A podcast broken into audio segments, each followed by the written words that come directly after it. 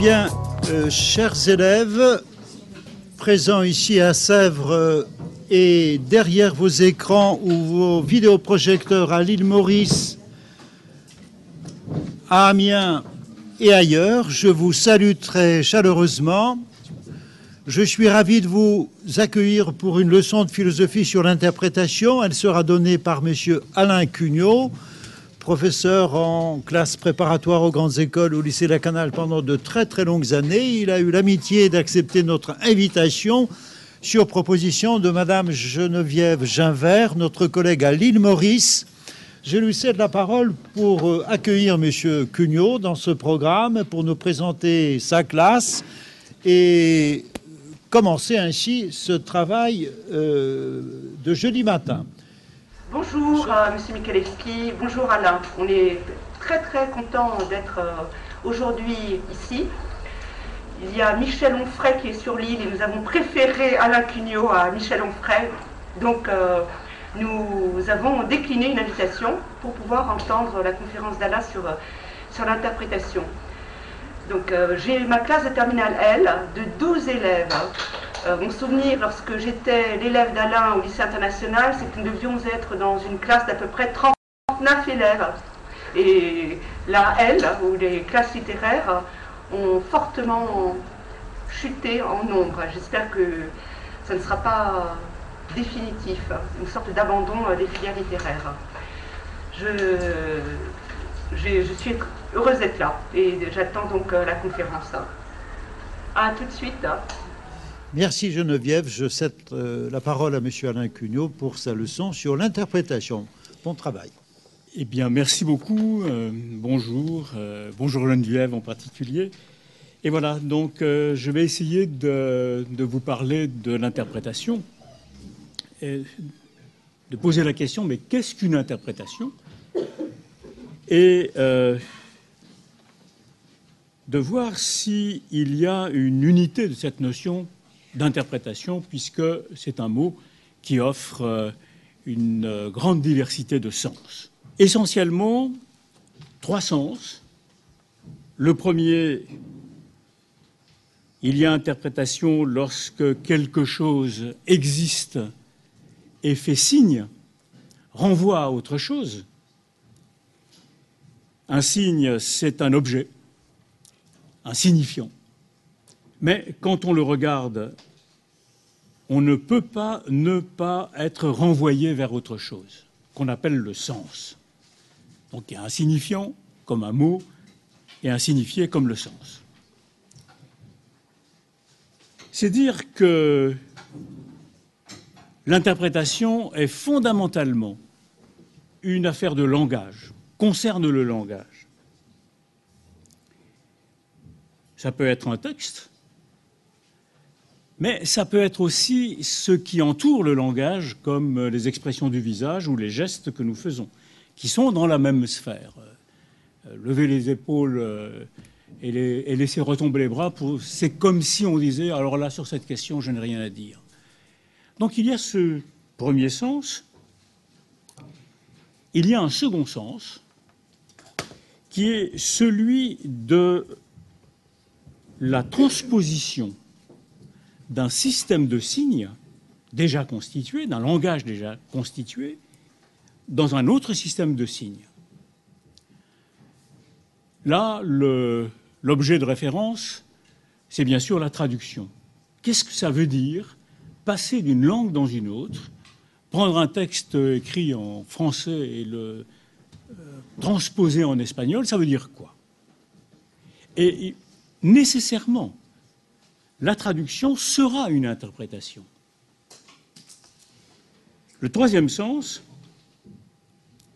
c'est lorsque la chose même n'existe pas indépendamment de son interprétation. Par exemple, un morceau de musique. Il y a bien la partition. Mais on peut lire un roman, on n'a vraiment pas besoin qu'un acteur nous le lise. En revanche, une partition de musique, il faut être vraiment très musicien pour entendre la musique, et encore, il lui manquera quelque chose. Donc, une pièce musicale doit avoir un interprète. Il faut interpréter la partition pour qu'elle existe. Et ce n'est pas comme dans le cas du texte espagnol transcrit en français ou du français transcrit en anglais. Il n'y a pas de texte original. Il n'y a pas d'exécution d'une partition de musique qui serait l'original et puis d'autres qui en seraient les transpositions. Il en va de même, et c'est l'exemple d'ailleurs que j'utiliserai quand, euh, quand on en arrivera là, il en va de même avec la pièce de théâtre. Vous pouvez lire la pièce de théâtre, mais il lui manque quelque chose. Il lui manque son exécution, et les acteurs, à ce moment-là, sont les interprètes. Alors, sur le. Je vais prendre tour à tour les, les trois sens. Euh, je m'attarderai plus longuement sur le premier sens, sur celui qui concerne le langage, et puis ensuite j'essaierai de me dépatouiller avec les deux autres sens. Pour euh, donc la première étape, ce sens de l'interprétation qui est lié au langage, au texte, eh bien, je me servirai essentiellement du philosophe français Paul Ricoeur, qui est né en 1913 et qui est mort en 2005, et plus spécialement de son gros bouquin euh, qui s'appelle De l'interprétation, qui n'est pas un livre sur l'interprétation, puisque l'objet même c'est la pensée de Freud, la psychanalyse, mais dont le premier moment, dont le début, dont les premiers chapitres concernent notre notion d'interprétation, et euh, Ricoeur euh, donne un certain nombre d'outils extrêmement utiles pour nous. Le point de départ de Ricoeur est extrêmement simple. L'interprétation, dit-il, c'est l'intelligence du double sens. C'est l'interprétation de ce qui s'offre dans l'ambiguïté. Vous dites quelque chose qui a un sens, et puis à ce premier sens se surajoute un autre sens.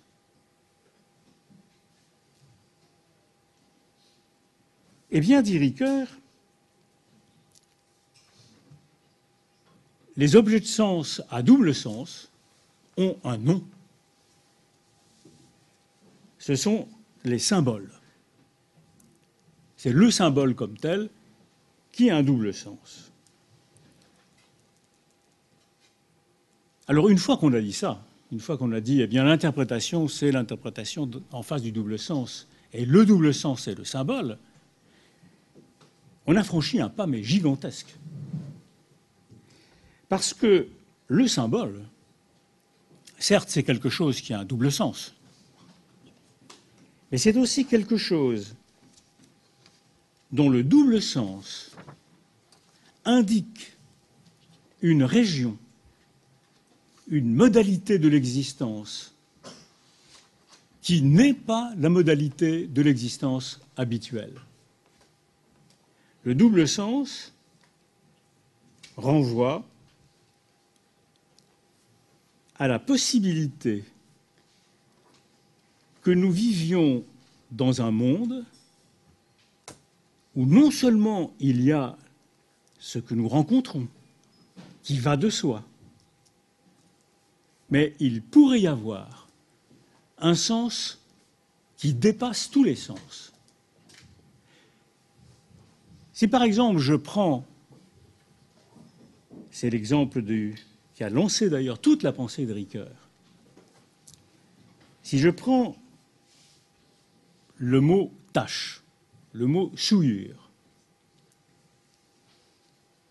eh bien, non seulement je me trouve devant un phénomène, il y a une tache sur la nappe ou euh, il y a une, euh, j'ai euh, du sang sur la main. Non seulement il y a ce sens premier, mais il y a un immense point d'interrogation qui concerne la culpabilité. Si je suis coupable de quelque chose, je me sens comme souillé. Vous voyez le, rôle que joue le thème de la souillure dans euh, à peu près toutes les cultures. Or, dit Ricoeur, eh bien voilà. Euh, est-ce que tout ce qui offre un double sens ne dirige pas l'esprit vers ce genre de préoccupation il y a quelque chose d'inquiétant. Il y a quelque chose qui affleure dans le sensible, qu'on peut voir dans le sensible, et qui serait de l'ordre de la transcendance, de l'ordre de ce qui ne peut pas être contenu simplement dans ce que nous rencontrons habituellement.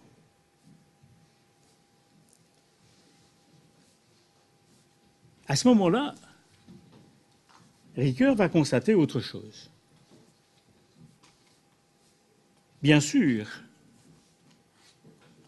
le symbole concerne quelque chose du langage. Nous sommes dans la sphère du langage. Souviens des mots. Mais en même temps, ces mots renvoient à ce qui se tient avant le langage et qui se donne dans le goût, dans l'entendre, dans ce que les sens peuvent nous présenter. Autrement dit, non seulement avec le symbole, il y a tout le thème du langage, mais en plus, il y a le monde avec euh, son côté absolument concret, réel.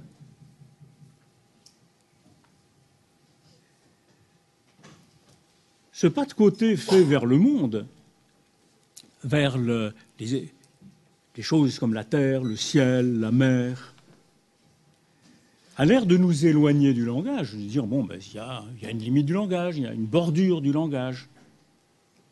En réalité, ce serait faire une erreur que de penser cela. Parce que le langage a besoin de cette strate infralangagière, de cette strate qui précède le langage. Et en même temps, nous ne pourrions pas faire apparaître ce qu'il y a de symbolique dans la terre, dans la mer, dans le ciel, si nous ne disposions pas du langage. Donc c'est bien cette affaire de symbole, elle est bien une sorte d'entrelacement entre la réalité la plus concrète et puis le langage dont nous disposons. Il va y avoir alors à ce moment-là, et je suis toujours euh, Ricoeur, non pas dans le texte euh, dont vous disposez, qui est un exemple du texte de Ricoeur, mais dans le, développement qu'il donne dans le livre de l'interprétation, il y a quelque chose qui, qui va pointer le museau, si j'ose dire. Non seulement il y a transcendance, quelque chose qui nous échappe, mais il y a, dès lors que l'on convoque cette articulation du langage et du monde, il va y avoir du sacré. Il va y avoir du sacré, c'est-à-dire de l'infiniment respectable, du séparé, des choses qu'on ne veut pas toucher, par exemple, qu'il est interdit de toucher. À partir du moment où le sacré, et il y a du sacré dans toutes les cultures, hein, ne croyez pas qu'il n'y ait pas de sacré, quoi qu'on en dise dans notre culture à nous, dans, dans ce que nous vivons. Et à partir du moment où le sacré apparaît, non seulement il y a interprétation, quel sens cela a-t-il? Mais en plus, il y a conflit des interprétations.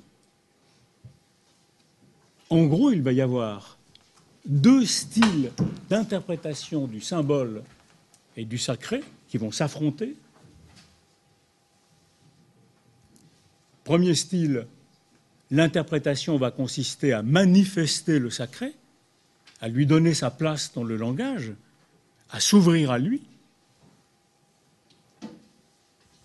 Et puis, il va y avoir une autre interprétation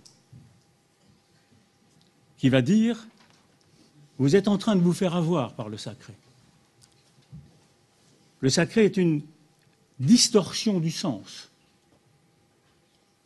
Le sacré est une supercherie et il convient de dénoncer cette supercherie.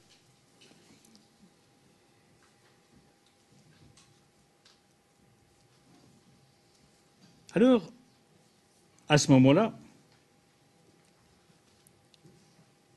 Ricoeur euh, se concentre sur les possibilités du langage dans son rapport à cette strate infralangagière. Est-ce qu'il y a des lieux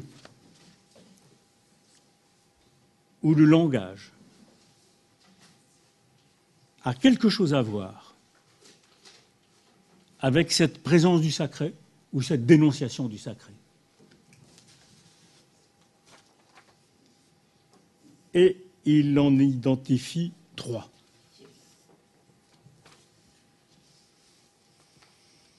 le langage du sacré lui-même, le langage religieux, le langage des religions. Deuxième lieu, le rêve, parce que lorsque nous rêvons, nous nous racontons des histoires,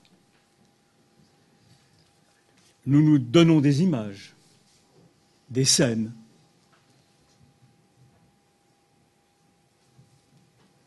Mais même bien avant euh, que Freud et la psychanalyse ne le disent, tout le monde savait bien que dans le rêve, nous cherchions à nous dire quelque chose qui n'apparaissait pas, qui n'apparaissait que sous la forme d'une sorte de mise en scène, et que ce n'était pas là le fin fond du sens du rêve. Or, le sens du rêve n'apparaît pas au moment où nous rêvons, il se présente à nous.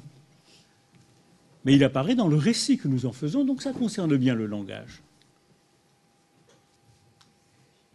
Et enfin, troisième lieu, la poésie, l'imagination poétique. Dans l'imagination poétique, l'utilisation du symbole, c'est-à-dire du double sens, c'est-à-dire de ce qui dit une chose et qui en fait en évoque une autre, joue à plein. Et Ricoeur remarque avec euh, juste raison que l'imagination poétique ne dépend pas de l'imaginaire, ne dépend pas des images, mais l'imagination poétique dépend de la puissance verbale c'est le langage qui est capable de poésie. Et c'est le langage qui est capable d'imagination. Alors on dira imagination parce qu'elle crée des choses qui n'existent que dans la représentation que nous en avons.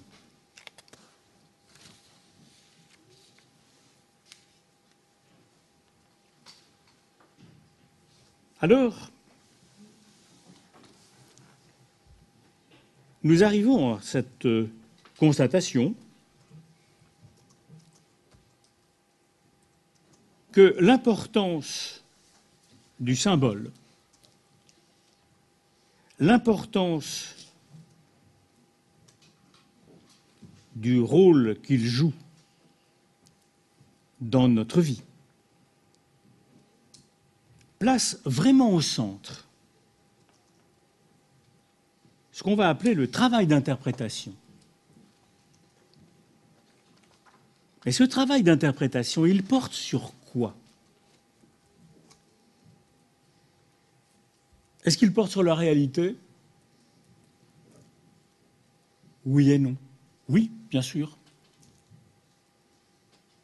Mais il porte sur un second degré. Le travail d'interprétation à propos du symbole porte sur les possibilités du langage d'avoir un double sens.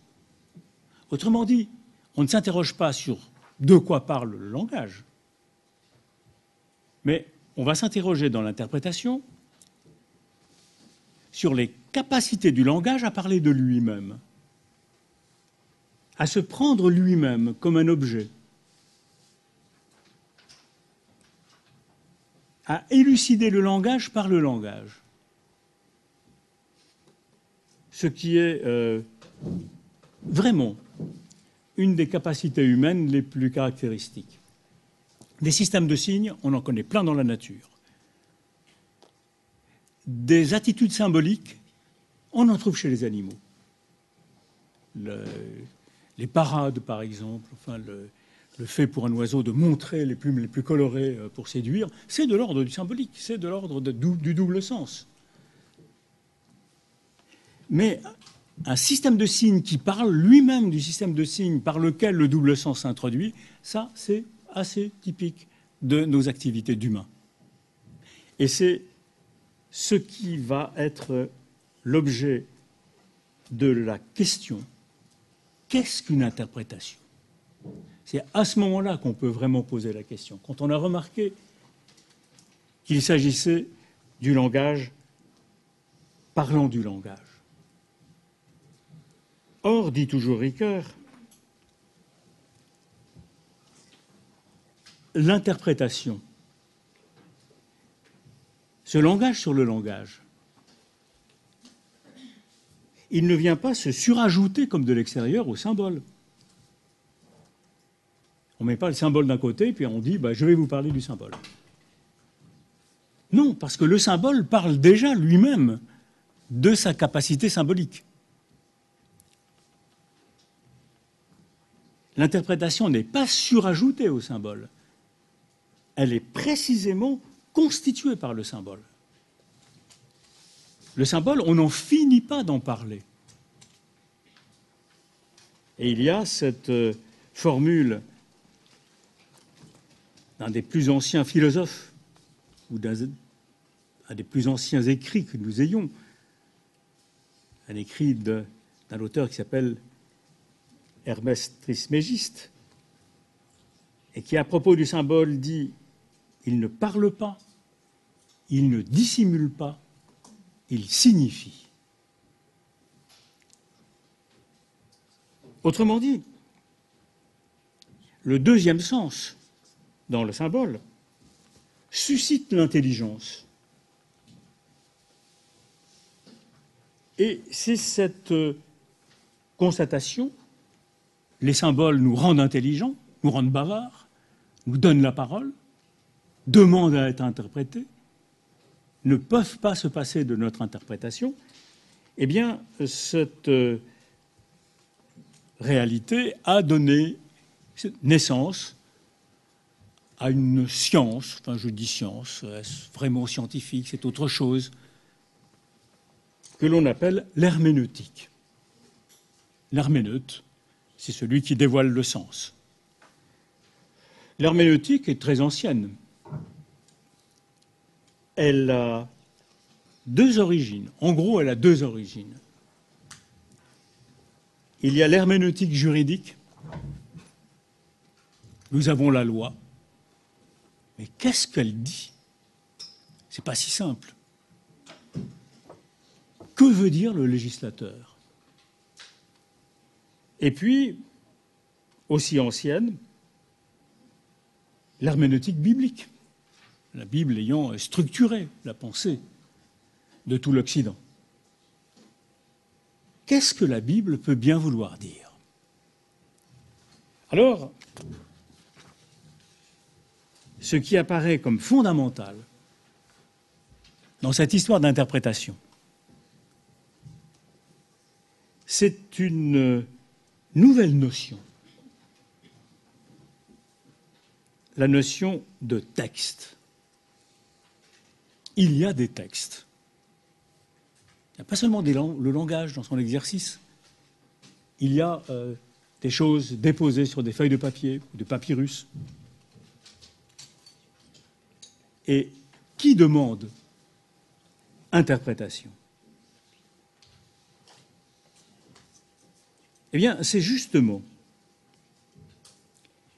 à propos des textes que le conflit des interprétations s'est développé avec le plus, la plus grande virulence, le combat entre les interprétations.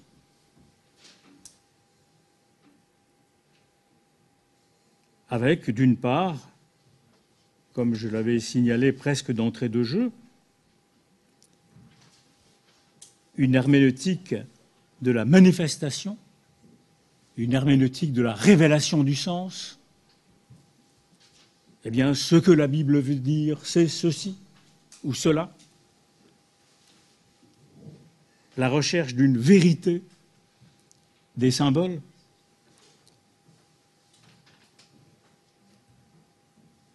Et dans cette, dans cette lignée de l'interprétation des textes en un sens favorable, on trouve une foule d'activités. Mais on trouve précisément la philosophie. La philosophie est pour une grande part une herméneutique des textes des philosophes. Mais que veut dire Platon? Mais que veut dire le texte écrit par Descartes? Alors, on ne se demande pas, mais que voulait dire un individu qui s'appelait Platon, ou que voulait dire un individu qui s'appelait René Descartes? On veut dire, mais que veut dire le discours de la méthode? Le texte, pas son auteur. Ou son auteur, mais vraiment à travers le texte. Or, il apparaît que par opposition aux sciences, aux sciences dures comme la physique, les mathématiques, celui qui fait des mathématiques, de la physique, même de la biologie, peut mettre à distance l'objet dont il parle, mais pas le philosophe. Le philosophe est obligé de s'impliquer dans le texte, de se compromettre avec le texte pour pouvoir découvrir son sens. Alors si on le rapporte à la pensée symbolique, cela veut dire que le deuxième sens, le sens second, il ne se contente pas de pouvoir être exposé, il n'est vraiment le sens second que s'il me rafle au passage et me fait intervenir comme partie prenante dans la compréhension du texte. Le lecteur doit se compromettre avec le texte.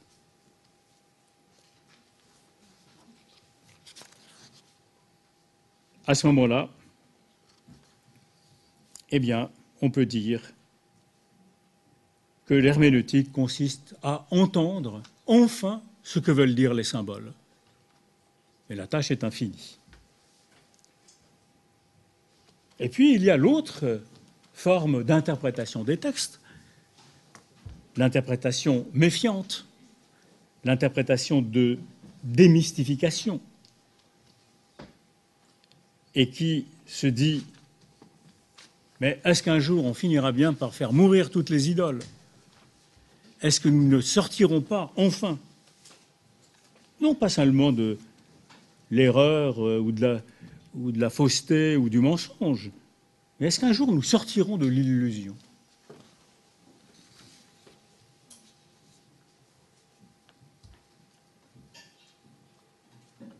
Eh bien, ce que Ricoeur va accomplir, c'est d'examiner cette herméneutique du soupçon il y a trois grands maîtres du soupçon. Il y a Marx. Non, vous ne pensez pas ce que vous croyez penser. Il y a un second sens qui est celui de votre situation concrète dans le fonctionnement de la société dans laquelle vous êtes. Il y a Nietzsche. Non, vous ne vivez pas selon la vérité. Mais quand vous dites la vérité, vous dites tout autre chose que la vérité. Vous dites euh, ce que votre physiologie vous dit de dire. Vous dites ce qui vous arrange si vous avez une mentalité de maître ou ce qui vous arrange si vous avez une mentalité d'esclave. Et puis, il y a le grand maître du soupçon qui est Freud. Non, les représentations que vous vous donnez de votre psychologie ne sont pas les bonnes. Elles sont des transferts elles sont des transpositions, elles sont des interprétations, mais de fausses interprétations.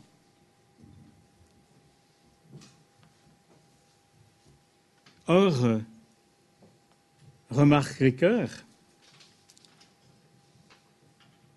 ce serait une naïveté de croire que Marx, Nietzsche et Freud sont simplement des gens qui ont euh, répandu un scepticisme euh, qui consistera à dire, ben vous voyez, euh, jamais nous n'aurons affaire à la vérité. Ce sont au contraire des penseurs qui ont opéré une destruction, la destruction des illusions. Mais une destruction qui ne se veut pas définitive, une destruction qui se veut fondation. Et fondation pourquoi? Eh bien, pour une vérité plus authentique. Une véritable activité humaine pour Marx. Une véritable liberté pour Nietzsche. Et être plus heureux pour Freud.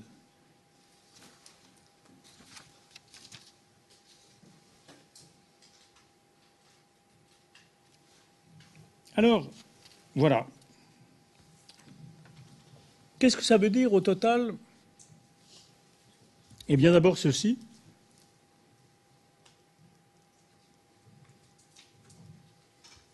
À quoi joue l'interprétation? Simplement à produire des interprétations, bon, ce serait, euh, ce serait décevant. Enfin, ce serait pas, c'est pas ça. C'est pas ce que nous cherchons quand nous interprétons. Nous cherchons, dit Ricoeur, la réalité nue. Nous cherchons le sol sur lequel nous pouvons nous appuyer. Toute interprétation, toute production d'un commentaire, d'un second sens, cherche à identifier la source des interprétations. Qu'est-ce qui me donne à parler? Qu'est-ce qui me permet d'ouvrir la bouche pour dire quelque chose? À quel endroit est-ce que l'interprétation peut surgir? Donc voilà, hein, la définition qu'on peut donner finalement de l'interprétation, c'est la production d'un second sens afin que la source du sens apparaisse, que l'origine du sens apparaisse. Alors je voudrais euh, vérifier cette, euh, cette, hypothèse, je voudrais vérifier cette interprétation de l'interprétation à propos du phénomène de la traduction, de la transcription d'un signe dans un signe appartenant à un autre système, une langue dans une autre langue. Mais avant, avant d'aborder cette question, je, me, prendrai un peu de recul et je me servirai d'un autre auteur que Ricoeur, un auteur allemand qui s'appelle euh, Hans-Georg Gadamer, G-A-D-A-M-E-R, qui est né en 1900 et qui est mort en 2002, ce qui montre que la philosophie allemande conserve, et qui a écrit un livre euh, fondamentale qui s'appelle Vérité et méthode. L'important pour l'homme, dit en gros Gadamer, c'est d'être dans le langage comme, comme dans son milieu.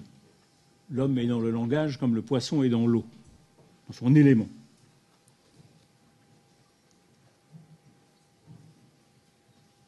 Et la notion la plus importante dans le langage, c'est, dit-il, la conversation la capacité que nous avons de dialoguer. Ce que Platon appelle la dialectique. Hein. Qu'est-ce qu'une conversation? Eh bien, ce n'est pas seulement des personnes qui parlent entre elles. La conversation a son génie propre. Il y a conversation lorsque ce n'est plus nous qui menons la conversation, nous les partenaires de la conversation, ce n'est plus nous qui menons la conversation, mais c'est la conversation elle-même qui se met à exister entre nous et qui dirige les opérations. C'est un phénomène très étrange, mais que vous avez sûrement connu. C'est un phénomène d'ailleurs assez jouissif. C'est la conversation qui décide, par exemple, qu'elle va commencer. Vous ne pouvez pas décider qu'on va avoir vraiment une conversation, on peut essayer. Mais c'est elle qui se met à naître. Et puis, quand elle est finie, elle est finie. Elle n'ira pas au-delà de ce qu'elle avait en elle-même à déployer. C'est elle également qui donne et qui reprend la parole, qui fait qu'un tel peut dire ce qu'il a à dire, et puis c'est un autre après qui aura la parole. Mais plus encore, c'est elle qui, est, qui tient le, le registre de ce qui est dit. Quand la conversation est finie, vous rentrez chez vous, vous pouvez toujours essayer de dire, ben, de, la reconstituer. Vous n'y arriverez pas. Un tel a dit d'abord ceci, puis un autre. Non, il faudrait un enregistrement. Mais la conversation, c'est toujours au moment où on en est. Si quelqu'un arrive et entre dans la conversation, il se fera repérer immédiatement parce qu'il n'aura pas en tête l'intégralité de ce qu'on a dit et que nous avons tous présents pendant la conversation. Or, dit Gadamer, la conversation dessaisit chacun des partenaires de ses prétentions à avoir la vérité et se met à travailler pour que quelque chose de commun, quelque chose que nous pouvons appeler un accord, quelque chose sur quoi nous sommes d'accord, se dégage et apparaisse entre nous. C'est très remarquable parce que dans une vraie conversation, il n'y a pas de vainqueur et de vaincu. Ce n'est pas du tout une polémique. Et je peux très bien dans la conversation soutenir une thèse, dire telle, chose, et puis un quart d'heure après dire le contraire. Ce n'est pas que je me contredis, c'est que la conversation exige, je, peux dire à un moment donné, ah ben non, contrairement à ce que je disais tout à l'heure, c'est plutôt l'inverse qu'il faudrait dire. Eh bien, dit Gadamer, c'est le grand phénomène de l'émergence de la vérité entre les hommes. C'est cette capacité qu'a le langage de nous convoquer pour faire apparaître quelque chose sur quoi nous pouvons nous mettre d'accord. C'est à ce moment-là qu'il convoque la notion de traduction.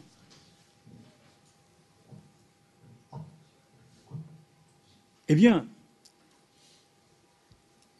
la traduction, dit Gadamer, c'est au fond une sorte de conversation entre deux langues. Ce ne sont plus les interlocuteurs qui cherchent une entente, mais ce sont les interprètes. Et le fait que l'on passe d'une langue à une autre va obliger à produire un suréclairage de ce qui est dit dans chaque langue. Je ne peux pas conserver les doubles sens de la langue que je traduis.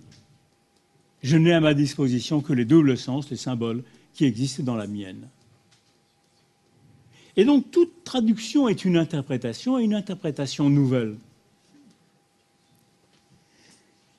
Qu'est-ce que je fais lorsque je traduis et lorsque, en disant je, c'est purement euh, rhétorique. Qu'est-ce qui se passe lorsque je traduis du japonais en français? Est-ce que je rejoins la langue japonaise? Un peu, mais pas en son fond. Ce que je fais, c'est d'activer dans le français des régions du français qui n'auraient jamais été activées si je n'avais pas rencontré la, littérature japonaise. Alors, on en revient à une situation qui est très comparable à la conversation et qui est très comparable également à ce que font les maîtres du soupçon chez Ricoeur. La traduction produit un nouvel horizon de compréhension dans lequel je me mets à comprendre autrement que je n'avais compris.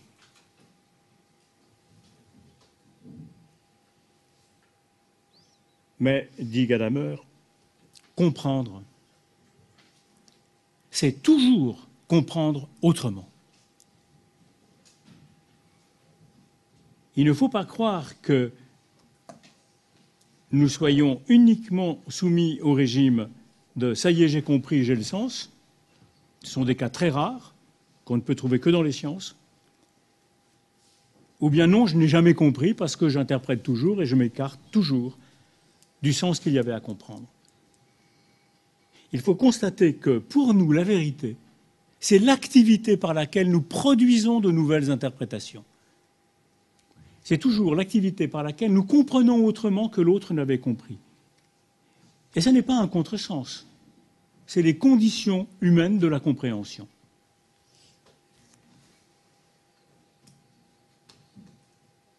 Par rapport à notre euh, interprétation de l'interprétation, eh bien oui, on peut dire là aussi que nous cherchons où est la source des interprétations, où est la réalité nue sur laquelle nous nous mettons d'accord et à partir de laquelle nous parlons? Quelle est l'origine de ce que nous disons? Eh bien, l'origine de ce que nous disons, c'est l'espagnol ou euh, le portugais ou l'italien, etc.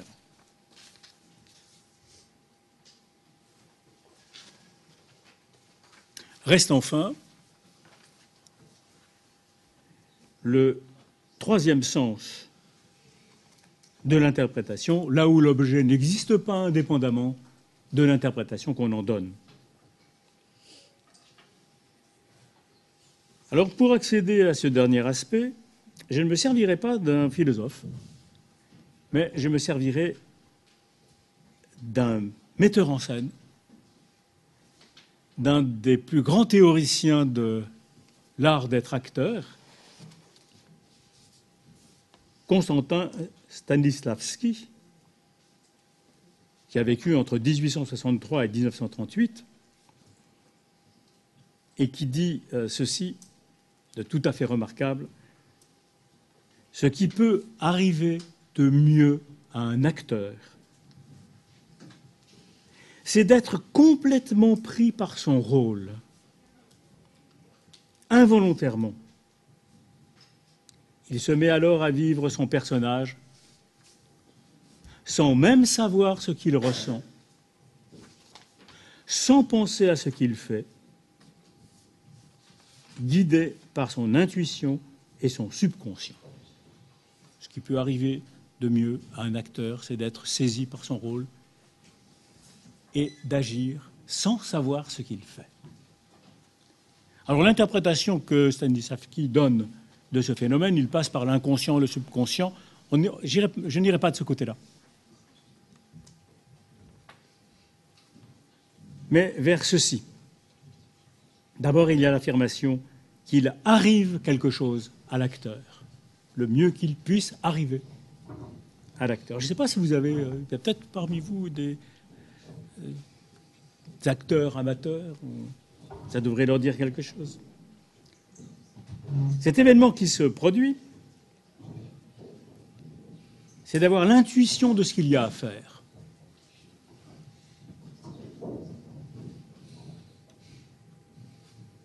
On voit ce qu'il y a à faire.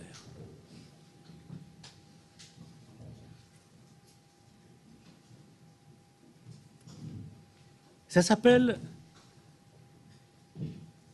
avoir compris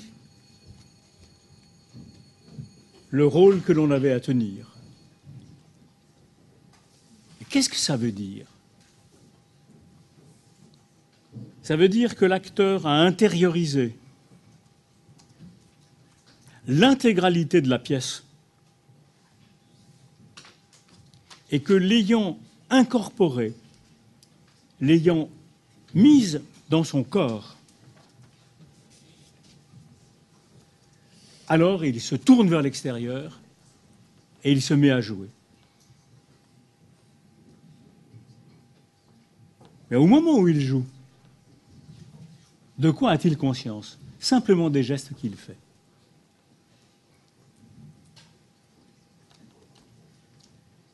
Exactement comme euh, dans l'activité du musicien.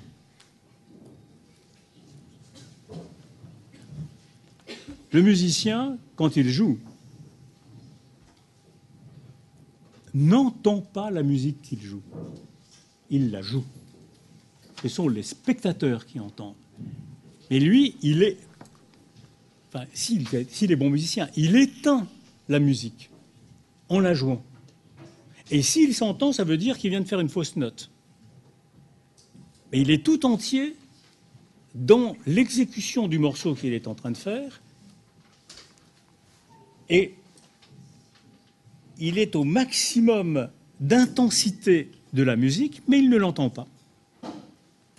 En revanche, les spectateurs, les auditeurs, eux, ils entendent. Et qu'est-ce qu'ils éprouvent? Ils éprouvent très exactement le plaisir que le musicien est en train de vivre, mais non pas d'éprouver. Les musiciens, il a eu le trac. Et ensuite, il a le trac parce qu'il ne sait pas s'il sait jouer. Ensuite, il joue. Il, est au maximum du plaisir qu'il peut éprouver, mais il n'a pas le temps de l'éprouver parce que s'il se mettait à éprouver le plaisir qu'il éprouve, il jouerait faux. Mais il y a les spectateurs. Eh bien, c'est exactement, à quelques nuances près, comme euh, dans la conversation. Alors, est-ce qu'il y a de bonnes et de mauvaises interprétations théâtrales ou euh, musicales? Oui, bien sûr. Mais est-ce qu'on peut dire qu'il y a une interprétation? Non. Simplement, on peut dire euh, oui, c'était vraiment Macbeth. j'ai vu un, Macbeth en sortant de la salle, j'ai dit non, c'est pas ça. Enfin, je me suis dit à moi-même, c'est pas ça. Mais j'en ai vu des représentations de Macbeth où je me disais, mais c'est ça, oui, c'est ça, c'est Shakespeare. Exactement comme en entendant de la musique, on s'est dit oui, c'est ça, c'est de la musique. Autrement dit, eh bien là aussi, c'était la même, euh, la même chose. J'étais bien mis devant la source, l'origine de la, de la musique, par exemple. Alors, bah, il y a un exemple que je prends toujours, il faudra bien un jour que j'en change, parce que quand même, je l'ai beaucoup utilisé. C'est la, c'est la guitare flamenca. C'est le olé. Quand, euh, l'auditoire dit olé, ça veut dire ah c'est ça. Personne ne peut dire ce qu'est le flamenco. Mais on peut en jouer. On peut en jouer, écouter, dire oui, c'est vrai, et puis dire ah c'est ça. Eh bien, l'interprétation, c'est ce qui nous permet de dire dans quelque domaine que ce soit ah c'est bien ça. Je me tourne vers l'île Maurice parce qu'ils sont euh, prioritaires ce matin. Souhaitez-vous, chers collègues, euh, reprendre un peu l'antenne, donner la parole à vos élèves? Nous serions vraiment très heureux d'entendre leurs questions ou de leurs commentaires sur ce cours. Ici même à Sèvres, nous avons pas mal de questions, mais c'est après vous. Euh, nous avons parlé à l'interclasse entre nous. Il est, il est apparu que le lien entre le double sens et le sacré n'a pas été euh, bien compris par euh, quelques élèves. Donc Alain, est-ce que tu pourrais expliquer euh, davantage? Et est-ce qu'il faut dire que ce double sens qui implique une transcendance qui serait comme une sorte d'infra-langage vient-elle d'une réalité préexistante, objective, que nous pourrions trouver, découvrir, prononcer, dire telle qu'elle est, ou bien faut-il lui donner un autre nom et la penser tout autrement Voilà pour deux premières questions. La notion de sacré qui serait euh, liée à celle de transcendance, qui est à l'œuvre dans le double sens, et d'autre part, ce qui est en relation, euh, la question de savoir si la réalité euh, ou autre chose serait cette source qui permet euh, aux hommes d'avoir quelque chose à dire ou d'avoir ce besoin de parler. tu parlais du fait que l'interprétation suppose un double sens et que ce double sens, c'est une forme donc d'infralangage qui a quelque chose à voir avec le sacré auquel euh, toutes les cultures participent. Alors, le, oui, oui, j'avais pas entendu la deuxième euh, partie de la phrase. Le, le double sens, il est la désignation de l'extérieur par rapport au langage. Voilà, nous parlons et en même temps, nous tenons compte de la réalité.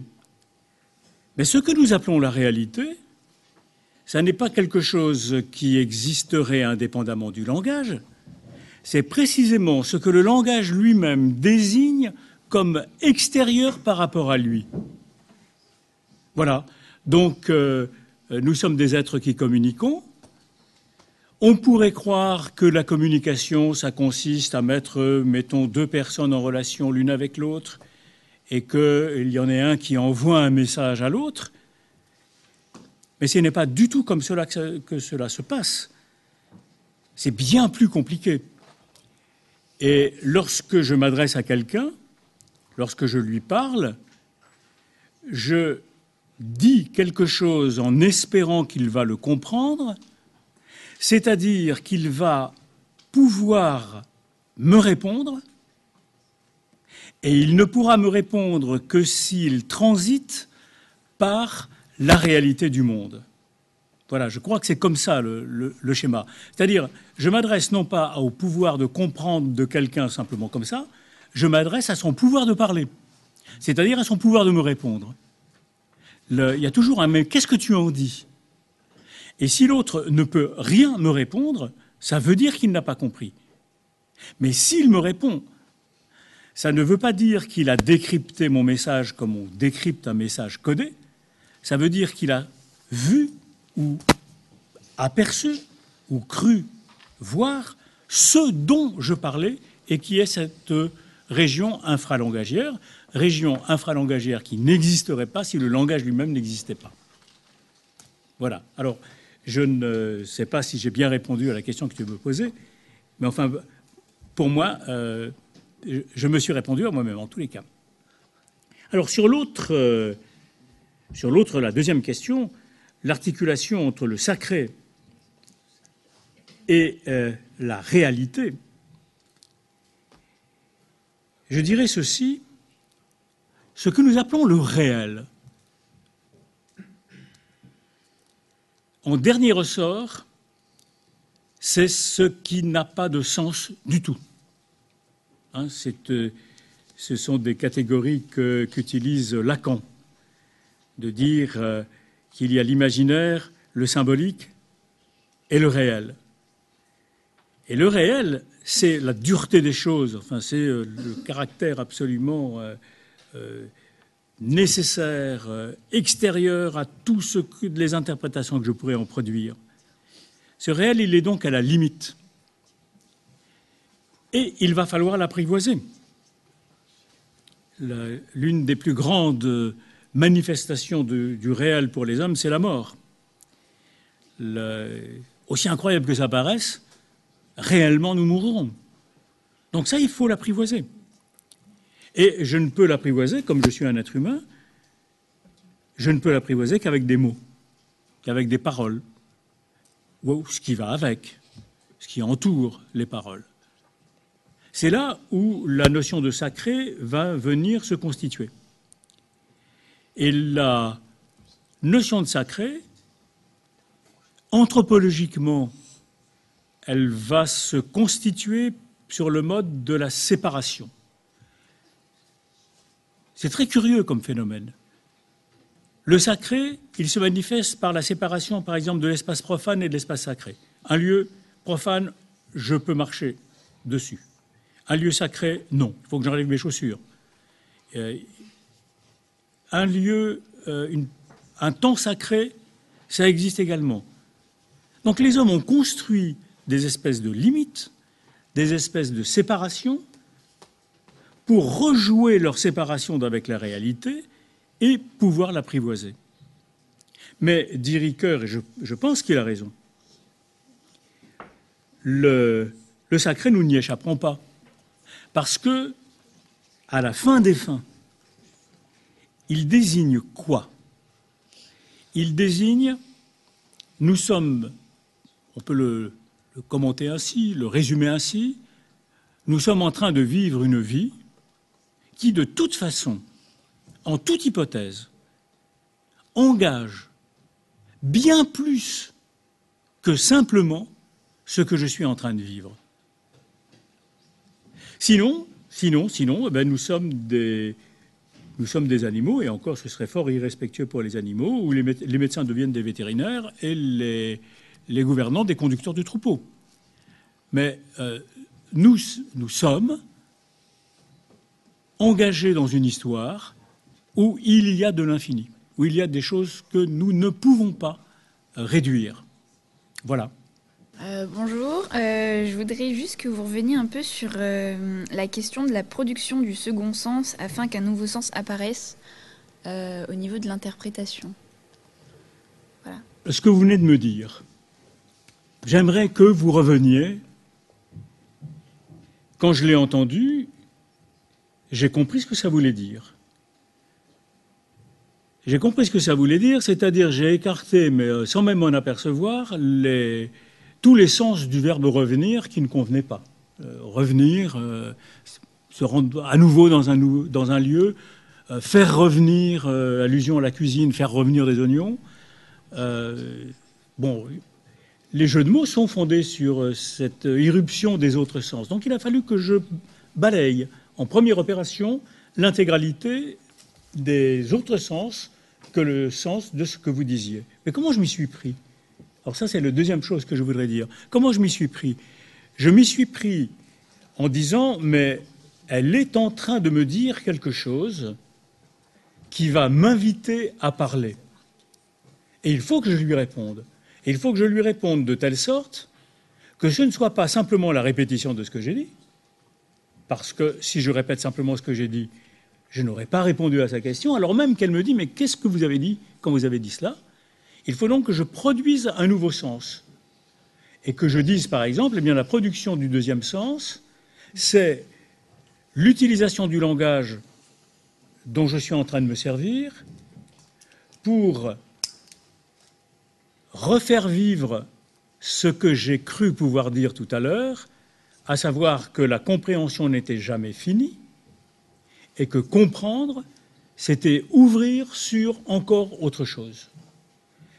Alors, la production du second sens, on pourrait dire, eh bien, c'est il y a une suite. je vais pouvoir continuer ce que je disais. Voilà. Et c'est une caractéristique de tout fonctionnement du langage. On fonctionne toujours comme ça. Euh, bonjour. Euh, en fait, pour revenir à l'exemple du musicien, euh, j'aimerais bien savoir comment ça se fait que le musicien se met seulement à s'entendre quand il fait une fausse note Eh bien, il, il se met à s'entendre quand il fait une fausse note simplement parce qu'à ce moment-là, il ne fait plus de musique. Il est sorti de l'horizon dans lequel il se tenait. Et l'horizon dans lequel il se tenait, alors on peut prendre l'exemple du, du violoniste, l'horizon dans lequel il se tenait, il était tout entier dans le rapport qu'il entretenait avec son violon et avec la position de ses doigts sur euh, l'instrument, sur les cordes, et le mouvement de l'archer. Et alors c'est là le, la chose absolument euh, extraordinaire, c'est que quand il fait cela, il produit la musique, c'est-à-dire qu'il a inscrit son corps dans le, dans le champ C-H-A-M-P, musical. Mais c'est son corps, pas ses oreilles. Alors, vous évoquiez, euh, on en a un peu parlé tout à l'heure euh, euh, pendant la pause, vous évoquiez le, la chanteuse qu'elle est, que vous êtes. eh bien, c'est pareil. C'est-à-dire que la seule différence, c'est que ce n'est pas un instrument que les hommes ont fabriqué, dont vous vous servez, c'est de votre larynx et de vos cordes vocales. Et vous êtes vous-même devenu un instrument de musique. Et l'instrument de musique, le violon non plus, n'entend pas les sons que le violoniste lui fait produire. Et à ce moment-là, quand vous êtes vraiment dans le chant, quand le chant s'est emparé de vous, quand la musique est devenue euh, vous-même, là, vous donnez aux autres le plaisir musical que vous, vous êtes, mais que vous n'entendez pas. Mais pourquoi on ne peut pas autant apprécier que le spectateur, en fait, pendant qu'on produit la musique? Vous ne... vous ne, vous ne pouvez pas l'entendre en même temps parce qu'il faudrait que vous vous rendiez passive pour entendre. Il faudrait que vous adoptiez une, une attitude de spectateur. Or, vous, ne pouvez pas faire les deux choses en même temps. En revanche, ce que vous pouvez faire, c'est vous écouter un enregistrement de, vous-même. Ça, vous pouvez. Mais le plaisir que vous éprouvez à chanter, vous y avez droit parce qu'il y a les auditeurs et que vous êtes entré en relation avec eux d'une manière tout à fait extraordinaire, puisque eux, ils sont le plaisir de vous entendre dont vous êtes privé. C'est pourquoi je pense qu'il est euh, à la fois beaucoup plus difficile de faire de la musique ou de chanter devant un public, mais qu'en même temps, le public est indispensable, parce que c'est lui qui entend. Il transcrit euh, le plaisir qu'on éprouve. Euh, alors là, je vous remercie beaucoup d'employer cette expression, parce que c'est exactement ça. C'est une transcription. Le, il y a la transcription du plaisir d'un registre dans un autre, et c'est l'entre-deux qui fait tout le plaisir musical et qui fait qu'on on ait bâti des salles de concert, qu'on ait fabriqué des instruments de musique. C'est cet entre-deux hein, entre la production et puis la réception. merci monsieur pour ce cours. J'aimerais bien que vous nous réexpliquiez un petit, enfin, davantage la partie sur l'herméneutique que j'ai pas très bien compris. Alors l'herméneutique, c'est d'abord c'est une activité qui euh, renvoie au travail des juristes et au travail des exégètes, des commentateurs euh, des livres sacrés. Eh bien, peut-être que peut-être que euh, va commencer par les interprètes du texte juridique.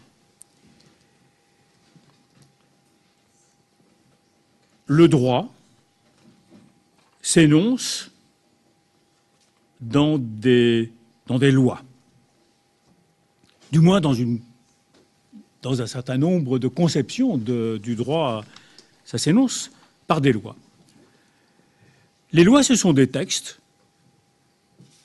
sur lesquels se sont mis d'accord les hommes qui voulaient vivre sous le régime de l'état de droit. Donc, euh, ils ont dit, par exemple, euh, que le vol était interdit. Bon, le vol est interdit. Mais qu'est-ce que c'est que le vol? Alors quand vous regardez le code pénal, et ça crée une grande surprise euh, chez les accusés, le vol ne s'appelle pas le vol. Il s'appelle avoir substitué un objet d'une façon délictueuse. Donc voilà ce que dit la loi. C'est incompréhensible. Dès lors, il faut un juge, il faut quelqu'un qui ait compris les lois, qui les ait lues, qui les ait intériorisées. Alors on lui a fait passer des examens, on a constaté qu'il connaissait euh, les lois, et maintenant il a la mission, d'ailleurs assez redoutable, de prendre un fait. On a retrouvé mon portefeuille dans votre cartable. Je me plains, je deviens un plaignant. Je dis que vous m'avez volé mon portefeuille. Et euh, le juge doit s'informer et il doit, alors ça a l'air d'être très simple, mais en fait c'est extrêmement compliqué, il doit, il doit dire, mais est-ce que ce fait dont on vient de me rapporter les circonstances, est-ce que ce fait, lorsque je pense à l'article de loi qui condamne le vol, est-ce que j'ai affaire à un vol?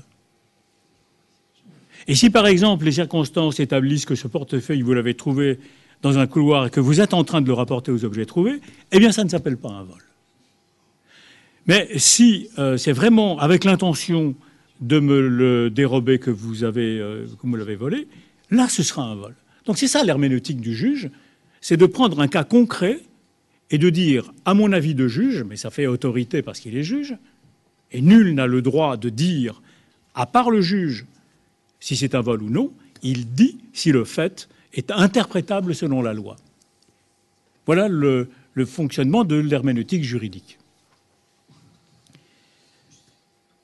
Ensuite, il y a cette euh, herméneutique des textes sacrés, en particulier le, concept d'herméneutique s'est forgé au contact de l'interprétation de la Bible. Quand vous lisez la Bible, vous avez toute une collection de textes. Savoir ce qu'ils veulent dire, c'est extrêmement compliqué. Et donc, euh, il faut que des lecteurs de ce texte se réunissent et puis disent, eh bien moi, à mon avis, moi je comprends le texte, je pense que le texte veut dire ceci.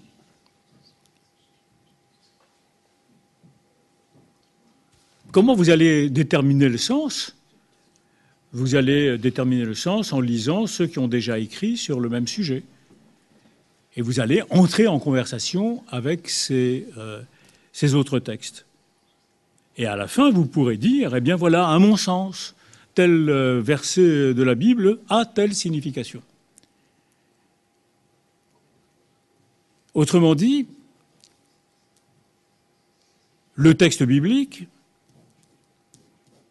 offre un sens, mais on ne sait pas lequel. très rapidement, mais vraiment dès le, début du fonctionnement de, l'interprétation de la Bible, il y a eu une superposition de sens. On a, on a superposé un sens historique, un sens euh, euh, moral, un sens religieux, un sens symbolique, etc. Donc diverses manières d'interpréter la Bible qui se rapportent les unes aux autres, non pas d'une manière conflictuelle, mais comme la superposition de strates. Et puis on s'est aperçu que ce fonctionnement, eh bien, on le faisait jouer non seulement pour les textes sacrés, qui mobilisaient euh, des prises de position ou parfois des prises d'opposition, mais que nous le faisions jouer pour tout ce qui était écrit. Pour ce qui est oral, il y a quelque chose du même ordre, mais surtout pour ce qui est écrit, parce que l'écrit, il est sur, sur une pancarte. Et par exemple, vous avez une pancarte sur laquelle il est écrit euh, frapper et entrer. Bon, frapper et entrer, ça veut dire vous frappez sur la porte. Ben, c'est déjà une interprétation. Et entrer, ça veut dire vous ouvrez la porte. Mais il y a des tas de, présuppositions. À commencer par celle-ci, l'injonction entrer et frapper ne s'adresse qu'à ceux qui veulent entrer. Si je sonnais à toutes les sonnettes où il est écrit euh, sonner et entrer, je, mettrais un temps infini à rentrer chez moi et je me ferais engueuler un certain nombre de fois. Donc, la simple inscription entrer et frapper, elle est l'objet d'une herméneutique. Et elle est l'objet de. On peut même dire qu'elle est l'objet d'une pluralité d'interprétations, puisqu'il y aura des cas où euh, je transgresserai, où je serai contraint d'entrer sans frapper. J'ai croisé euh, un écriture avec marqué interdit aux élèves. je suppose qu'en cas d'incendie, vous, euh, vous transgresseriez l'interdit en toute bonne conscience, parce que l'interprétation de cette pancarte n'est, ça n'est interdit aux élèves que s'ils veulent se rendre d'un point à un autre euh, et qu'ils ont un autre passage à emprunter, etc. Donc tous les textes se tournent vers une herméneutique, mais il est vrai que les concepts, les idées, les, les instruments pour penser l'interprétation, ça a commencé par les textes juridiques et les textes religieux. Euh, est-ce que herméneutique, ça vient du Hermès, le dieu des messages? Effectivement, c'est la, la, science des messages. Et donc, euh, je pense que ça vient de, de Hermès, euh, effectivement. Ça, peut aller. Oui, je pense. Quentin, ce matin, nous disait que pour lui, Hermès, c'est le postier. Professeur, n'est-ce pas? Porteur de bons messages. Ou de messages tout court. De messages tout court. D'accord. Euh, je crois que vous avez une question, Quentin. Je laisse le micro. Euh, je me demandais en fait si l'interprétation avait pas un rapport avec l'instinct. L'instinct, euh, parce qu'on interprète notre propre manière. Si vous voulez, quand on parle avec quelqu'un, instinctivement, on va interpréter ce qu'il ce qu'il dit. Donc voilà, je me demandais si ça avait un rapport. C'est vrai que je réponds par instinct, et pourquoi est-ce que je réponds par instinct Et pourquoi est-ce que je réponds? C'est parce que je suis convoqué par euh, l'interrogation que l'autre me, pose, par la question qu'il me pose, par son interpellation s'il n'y a pas de question. Qu'est-ce que c'est qu'un instinct? C'est un mouvement spontané alors, il a reçu une définition euh, biologique et elle, elle, est intéressante. L'instinct est une euh, réponse spontanée qui contient déjà la fin de l'acte commencé par instinct. C'est-à-dire il n'y a pas de capacité, strictement, dans l'instinct, il n'y a pas de capacité d'invention. Et donc c'est vrai que je vais vous répondre par instinct.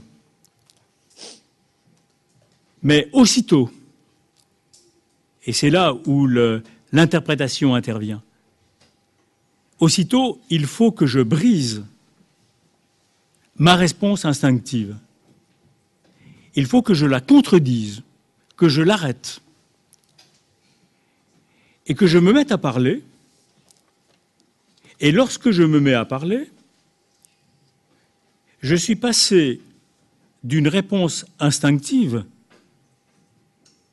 d'une réaction à toute autre chose qui est je vais entrer en relation avec vous, nous allons produire du sens, du sens à nous deux. Alors, ça veut dire quoi? Ça veut dire que la réponse instinctive la plus primitive, eh bien, c'est la réponse violente si euh, une question que vous me posez, la jugeant trop embarrassante, je vous envoie mon point sur le nez, j'aurais répondu instinctivement. Mais on ne peut pas dire que je vous aurais répondu.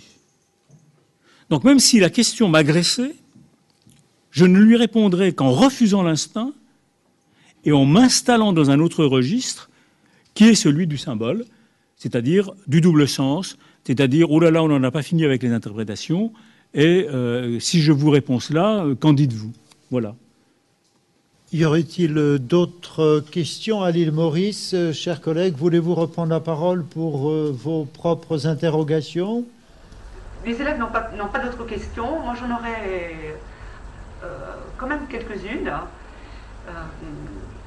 D'abord sur en relation avec justement le travail de cours de terminale, il y a cette distinction conceptuelle entre expliquer et comprendre.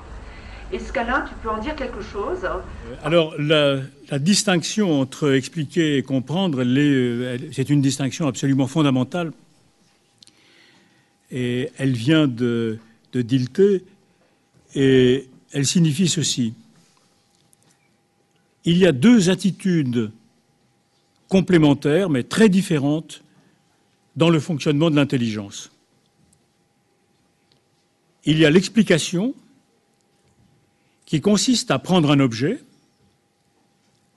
et puis à le déplier, c'est-à-dire à faire apparaître euh, sa structure et comment il est constitué.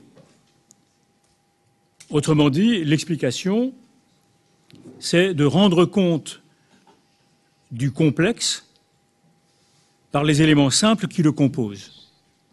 L'explication, en gros, c'est une opération de euh, décortiquage, c'est une euh, opération de simplification des éléments pour faire apparaître ce qu'il y a dans un objet.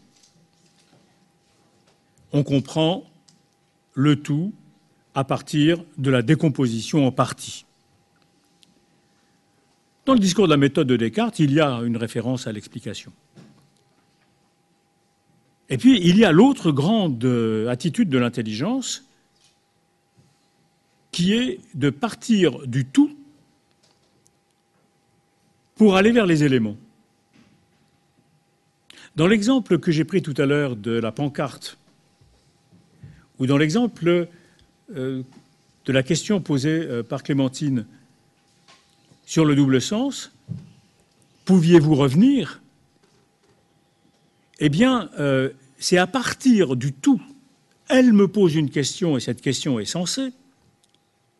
C'est à partir du noyau de ce que me disait Clémentine que je me suis mis à comprendre les différentes parties, à comprendre ce que voulait dire le verbe revenir en l'occurrence.